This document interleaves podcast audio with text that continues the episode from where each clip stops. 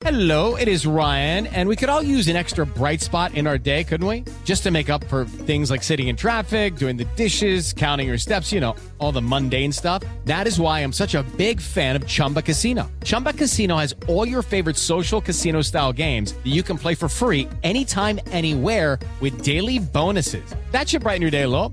Actually, a lot. So sign up now at chumbacasino.com. That's chumbacasino.com. No purchase necessary. BGW. Void were prohibited by law. See terms and conditions. 18 plus. Así sucede con Carlos Martín Huerta Macías. En este podcast recibirás la información más relevante. Un servicio de Asir Noticias. Y aquí vamos a nuestro resumen de noticias. La Secretaría de Finanzas anuncia la emisión de la licencia digital para conductores. El gobernador del estado pide a los poblanos que se pongan a la vanguardia. Quiero decirles a los poblanos po- nos pongamos a la vanguardia en una actitud de innovación. Qué más satisfactorio que haya un respeto absoluto a todas estas formas modernas de identificación, de acreditación que tenemos licencia para conducir. Prórroga para el pago del control vehicular. Se podrá pagar hasta el mes de abril. Será enero, febrero, marzo y abril. Cuatro meses para pagar el control vehicular. Y además se anuncia la apertura de un centro de canje de placas en el Paseo de San Francisco. Así se dijo ayer. Se ha determinado ampliar este periodo hasta el mes de abril a fin de que puedan acceder a un otorgamiento del 100% en el pago del impuesto sobre la tenencia Para acceder a este beneficio es importante que la ciudadanía esté al corriente de todos sus adeudos por cualquiera de los conceptos, fotomultas y pagos de contribuciones. Bueno, y está en marcha el reordenamiento del transporte sin corrupción y viendo siempre por los usuarios, beneficiando a los poblanos. Esto es lo que dice Elsa Bracamonte. Ella es la secretaria de Movilidad y Transporte y compareció en el Congreso. con la revista vehicular, pero además con concesiones que se van a otorgar solo por declaratoria de necesidad, es como se darán las concesiones. Basta ya de el compadrazgo. Muchos secretarios que pasaron por ahí, servidores públicos, hoy tienen concesiones. Desde mi llegada tengo, he hemos presentado cuatro amparos La mayoría del transporte que circula en el periférico es pirata y esto se pudo gracias a la corrupción de gobiernos anteriores. Esto es lo que dice el gobernador Miguel Barbosa. La enorme mayoría de, de transporte público que circula en el periférico es pirata y son, es un transporte tolerado. Es parte de la corrupción que se construyó en los gobiernos inmediatos anteriores. Ahí lo que tenemos que hacer es salvar la vía rápida del periférico. Estudiantes de la Universidad de las Américas por tercer día consecutivo se manifestaron y hoy estarán en la Ciudad de México.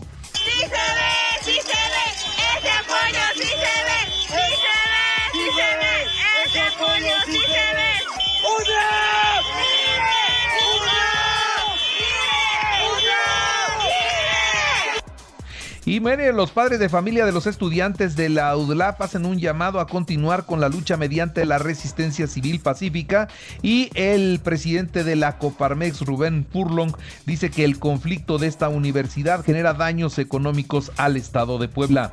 Este conflicto sigue generando incertidumbre y tiene un impacto negativo en la economía de Puebla y en especial del municipio de San Andrés Cholula. Puebla ha sido referente nacional e internacional en el ámbito educativo por la solidez y crecimiento del clúster de educación superior, siendo este el tercero más importante del país con más de 320 mil alumnos. Y rechaza la bancada del Partido Acción Nacional estar promoviendo la violencia en el caso de la UDLAP y dicen seguirán adelante. Esto lo señala Mónica Rodríguez de la Vecchia. Completamente falso. No estamos incitando ninguna violencia y de ninguna manera estamos incitando a nada. Al contrario, eh, mientras estábamos aquí, llegaron varias patrullas de la Policía Estatal a tomarle fotos a los jóvenes. Eso sí sucedió y hay videos. Nosotros estamos aquí de manera pacífica y estamos exigiendo que se les escuche a una comunidad de más de 10 mil familias. Esclarecen el caso del bebé Tadeo. Detienen a dos mujeres quienes trasladaron el cuerpo de la Ciudad de México al penal de San Miguel. Y bueno, Carolina N y Jessica N se entregaron, eh, se lo entregaron a un reo llamado Antonio, quien más tarde se encargó de depositarlo en el eh, contenedor de basura. Ahora, ¿por qué lo hicieron? Porque sí buscaban la desestabilización del reclusorio. Eso es lo que buscaron y finalmente se movió tanto esto que a lo mejor lograron acabar con lo que querían acabar o imponer lo que ellas pretendían. Pero es una locura que no tiene, no tiene calificativo.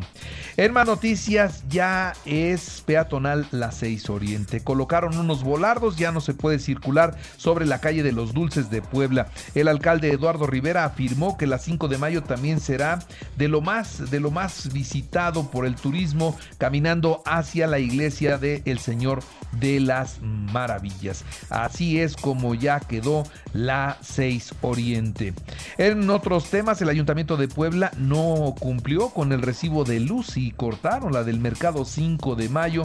Bueno, pues hubo manifestaciones ayer, hubo bloqueos en el centro y en el Boulevard 5 de mayo.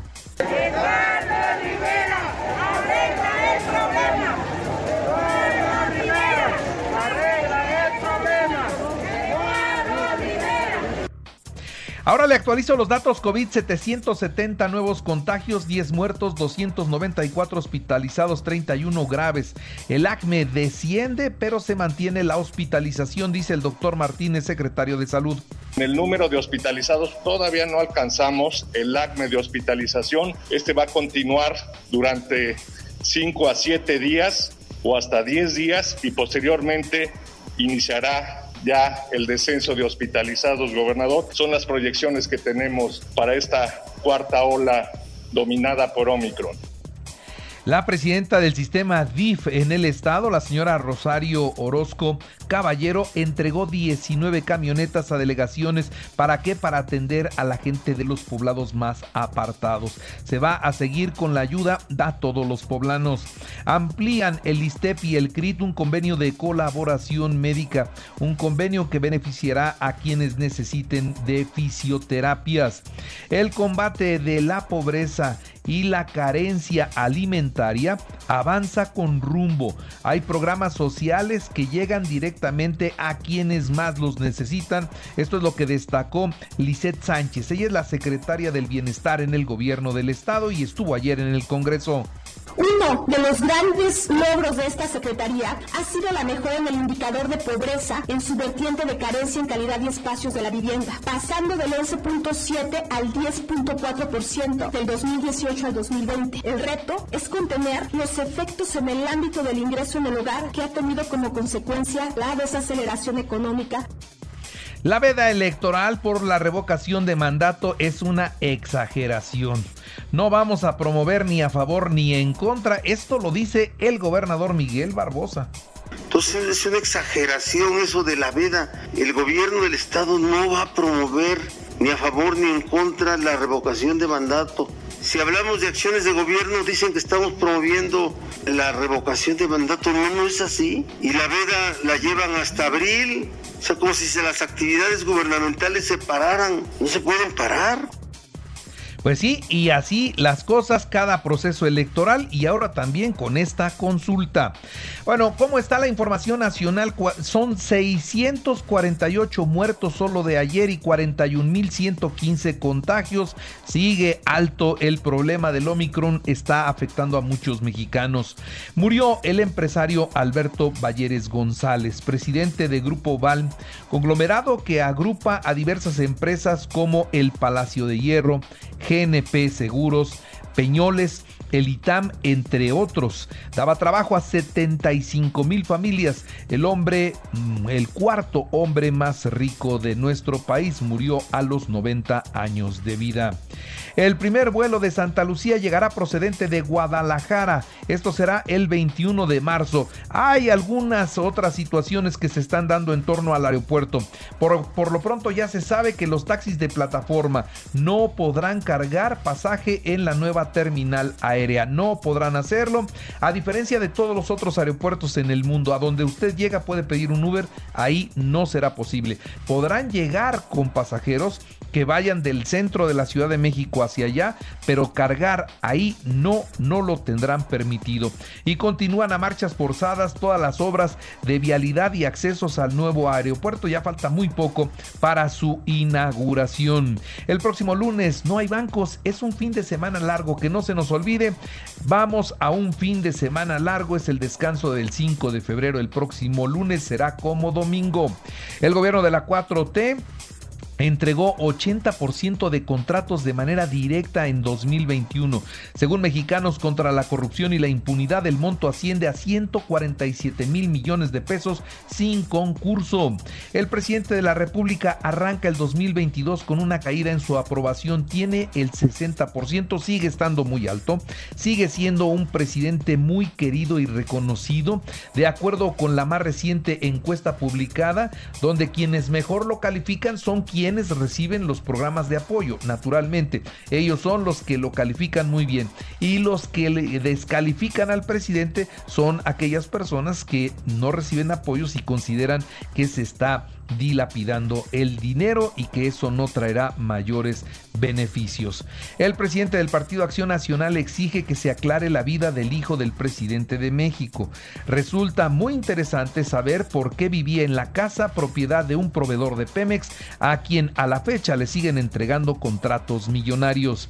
¿Y se arrepintió? No lo sabemos, pero la hacienda de Vicente Fox ya no aparece en Airbnb. Usted podía rentar una habitación y llegar a dormir un fin de semana y pagar un extra para que Vicente Fox se sentara un rato a platicar con ustedes. Eso ya lo quitaron de Airbnb, pero sigue el servicio a través de una línea telefónica para los que quieran pagar por ir a dormir a la hacienda de Vicente y platicar con él. En los deportes, Necaxa Pachuca a las 5 de la tarde y Tijuana Pumas a las 9 de la noche. América San Luis mañana a las 7 de la noche. Puebla Querétaro el domingo a las 4 de la tarde tarde. Juárez Chivas será el miércoles 9 de febrero ante las posibilidades de que vengan las nevadas en el estado de Chihuahua. En el equipo San Luis ya anunciaron al brasileño André Jardine como su nuevo técnico para lo que resta del el torneo. El Athletic de Bilbao venció 1-0 al Real Madrid y lo dejó fuera de la Copa del Rey. Betis 4-0 a la Real Sociedad. Los Caimanes de Colombia, campeones de la Serie del Caribe, vencieron 4-1 a los Gigantes de Cibao de República Dominicana. Y bueno, ya iniciaron los Juegos de Invierno en Beijing. Los chinos cumplieron con una emotiva ceremonia de inauguración. Y recuerde que así sucede está en Radio y ahora puede escuchar a toda hora y en cualquier dispositivo móvil o computadora nuestro podcast con el resumen de noticias, colaboraciones y entrevistas. Es muy fácil, entre a la aplicación de Radio seleccione el apartado de podcast, elija noticias y ahí encontrarán la portada de Así sucede. Así sucede con Carlos Martín Huerta Macías. La información más relevante ahora en podcast. Sigue disfrutando de iHeartRadio.